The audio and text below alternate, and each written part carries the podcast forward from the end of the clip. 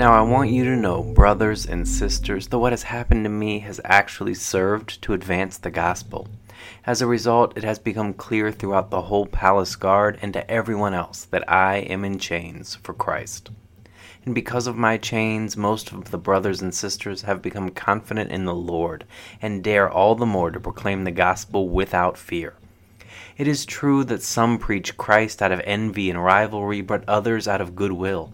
The latter do so out of love, knowing that I am put here for the defense of the gospel. The former preach Christ out of the selfish ambition, not sincerely supposing that they can stir up trouble for me while I am in chains. But what does it matter? The important thing is that in every way, whether from false motives or true, Christ is preached. And because of this, I rejoice. Yes, and I will continue to rejoice. Philippians chapter 1, verses 12 through 18.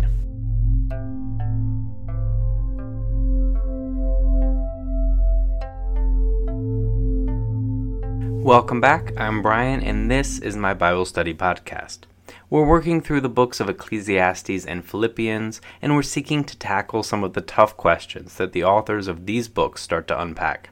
What is the meaning of everything we do in this life, and where should we place our identity? This is episode 9 of the mini series, which is titled a mini series not because of the number of episodes, but because these episodes are shorter than most of my other series. Today we're back in the book of Philippians, covering Philippians 1, chapter, verses 12 through 18. While this entire series is about identity, each week seems to uncover a sub theme to that. And this week, the sub theme is about pleasure seeking under the sun versus contentment and joy in Christ. Monday's episode on Ecclesiastes reminded us that no matter what pleasures we seek in this world, if our identity isn't founded in God, then those pleasures will be fleeting. They'll be bringers of a cheap knockoff version of joy that will never last. Today's episode points to Paul's joy and contentment during even the most traumatic of circumstances, and he can have that contentment and joy because he keeps a godly perspective. An outlook firmly founded by an identity in Christ. And because of this, he is able to rejoice in the name of Jesus being proclaimed, whatever the personal sacrifice that comes with that for him. I pray that as we read this passage, we can be grounded by an identity in Christ that produces joy independent of our personal circumstances, an identity that creates contentment even in the face of contempt, an identity that finds joy at the name of Jesus and does not require anything else.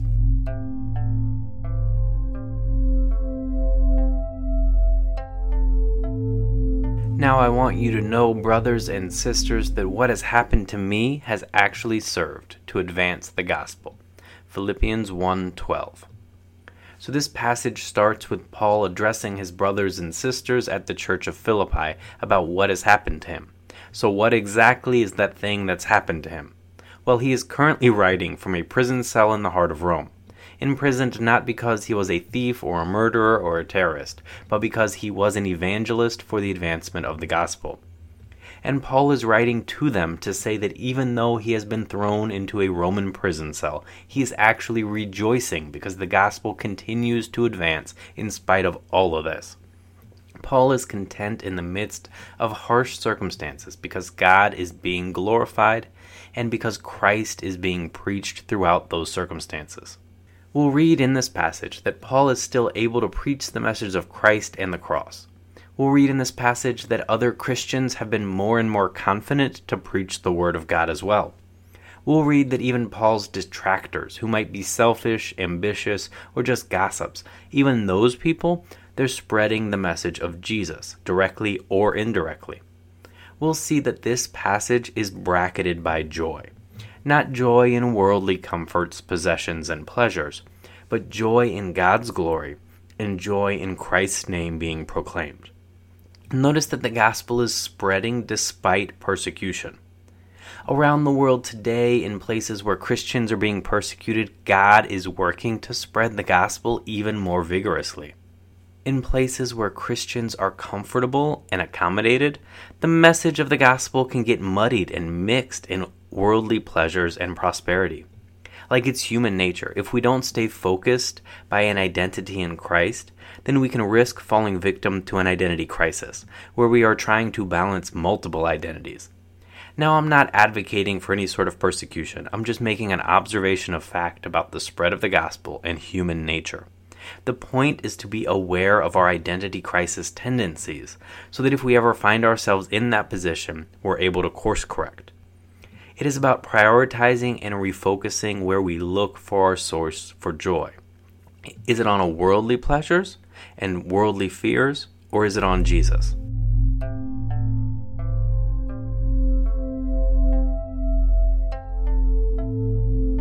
As a result, it has become clear throughout the whole palace guard and to everyone else that I am in chains for Christ.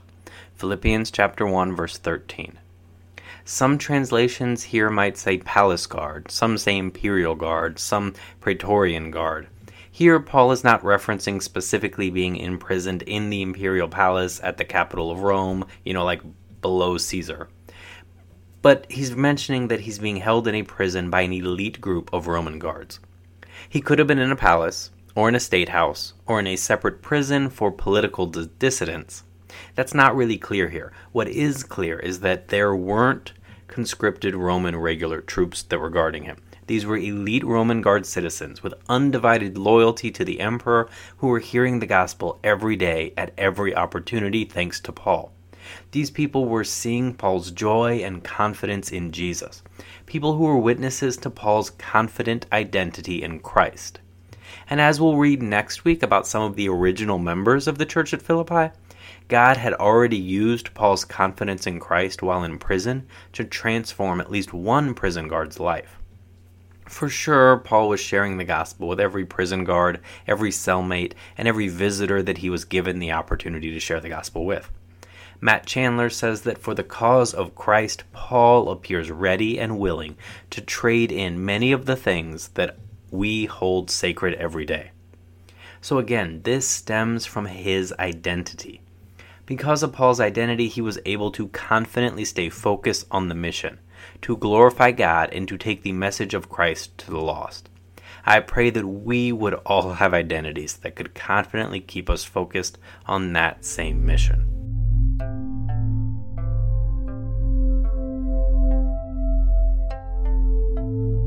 And because of my chains, most of the brothers and sisters have become confident in the Lord and dare all the more to proclaim the gospel without fear. Philippians 1:14. It's amazing here because not only do we read that Paul can rejoice during his imprisonment and that the imperial guards are hearing the gospel because of the position that God had put Paul in, but even beyond all of that, we now read that Paul's confidence in prison has increased the confidence of those Christians out of prison, the ones who are now daring to more boldly speak God's message, the gospel, more fearlessly. Paul is content in his circumstances because Christ is still being preached, and others are more empowered to talk about Jesus because they see that even when they are thrown in prison, they could still be content and rejoice in the advancement of the gospel. They can see that in Paul. This contentment and joy breeds even more contentment and joy in Paul because of them. It's this amazing upward spiral. The more someone finds joy from their identity in Christ, the more people around them can feel and see that. And usually that joy becomes contagious. I can tell you I have personally experienced this. And as I have grown and been discipled by some amazing people that God's put in my life, the more and more that I see them find confidence and joy in Christ, the more empowered I am to confidently go forth joyously for Christ.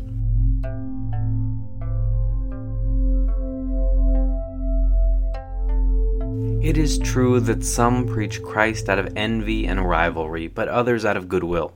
The latter do so out of love, knowing that I am put here for the defense of the gospel. The former preach Christ out of selfish ambition, not sincerely, supposing that they can stir up trouble for me while I am in chains. Philippians chapter 1 verses 15 through 17. So here we get an interesting acknowledgement that the motives behind everyone speaking the name of Jesus, everyone preaching Christ crucified, they weren't always the most noble motives. Who exactly Paul is referring to here, I don't think we fully know. It could be Judaizers who wanted Christians to adhere more strictly to the Old Covenant laws. It could be that people were talking negatively about Paul, you know, maybe gossiping about Paul and his message about Jesus, you know, indirectly preaching Christ. Or it could be the more straightforward answer that some people were trying to take advantage of Paul's imprisonment and they were trying to preach Jesus for selfish desires, to gain popularity, to gain support, and maybe to gain some coin. For sure, there was some of that last group going on, and that doesn't detract Paul at all, which is surprising. He doesn't even miss a beat. Adeyemo notes that wherever there is a true messenger of God, there are those who listen and cooperate with him, and others who want to stir up trouble. I will say that if people are calling you crazy or stirring up trouble because you are sharing the gospel, you know what? They listen to you long enough to know what you are talking about in the first place, and that's not nothing. Paul's joy was not diminished at all by any of these jealous or ambitious detractors. As long as Christ was being preached, he didn't care. You know, his haters didn't affect his identity, and they didn't hinder the gospel's advancement, so Paul was content and even rejoicing over it. If Paul had a social media account, he might say that every negative comment or share of his original post about Jesus just served to increase the number of people that heard about Jesus. Francis Chan and Tony Merida note that this passage is a reminder to us to love Christ's glory more than our own. Because again, Paul's perspective was on point, and it made a major positive impact on his outlook and his attitude.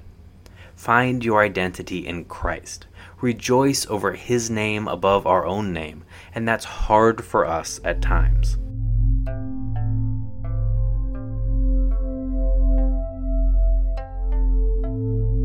But what does it matter? The important thing is that in every way, whether from false motives or true, Christ is preached. And because of this, I rejoice. Yes, and I will continue to rejoice. Philippians 1:18. So if there was any question up to this point about the reason that Paul is rejoicing, he makes it plain here in verse 18.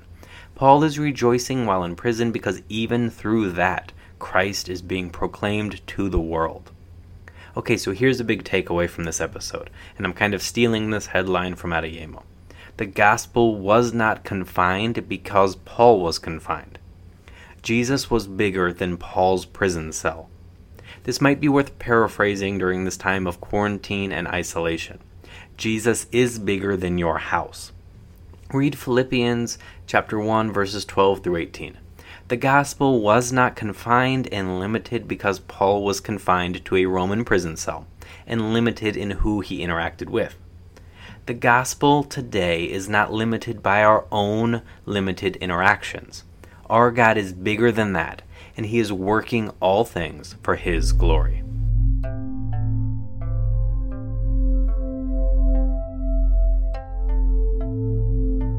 So, throughout this passage, we're reminded of Paul's imprisonment we're reminded that people were speaking against Paul and against Jesus and were imprisoning Christians. And we're reminded that some people were only preaching Christ's name out of prideful ambition. But that's not what this passage is going to be about. So remember that this passage is bracketed by joy. The point of this passage is that Paul can rejoice in just hearing the name of Jesus, because that is where his identity is. For Paul, that's enough. Jesus' name spoken is enough. So, the application question for you and for I this episode is Is that true for us? Is Jesus alone enough to cause us to rejoice? Does thinking about, praying about, talking about who Jesus is and what he has done provide you with joy and contentment? And then, if that's not always the case, in what areas do we allow the world around us to steal that joy from us? Paul's confidence, his contentment, and his rejoicing in Christ stems from an identity founded in Christ. So, how does this differ from the last episode? From Solomon's experiments to find confidence, contentment, and joy through worldly pleasures and identities in worldly things. So, listen to Solomon at the end of that passage. So, Solomon in Ecclesiastes chapter 2, verses 10 and 11. I denied myself nothing my eyes desired. I refused my heart no pleasure. My heart took delight in all my labor, and this was the reward for all my toil. Yet when I surveyed all that my hands had done and what I had toiled to achieve, everything was meaningless, a chasing after the wind.